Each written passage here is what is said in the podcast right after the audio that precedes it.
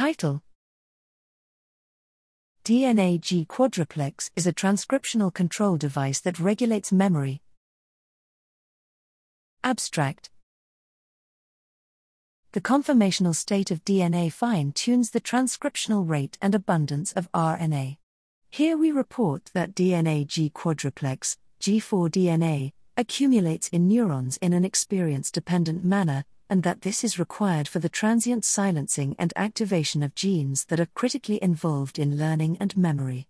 In addition, site-specific resolution of G four D N A by D Cas nine mediated deposition of the helicase D H X thirty-six impairs fear extinction memory. Dynamic D N A structure states therefore represent a key molecular mechanism underlying memory consolidation.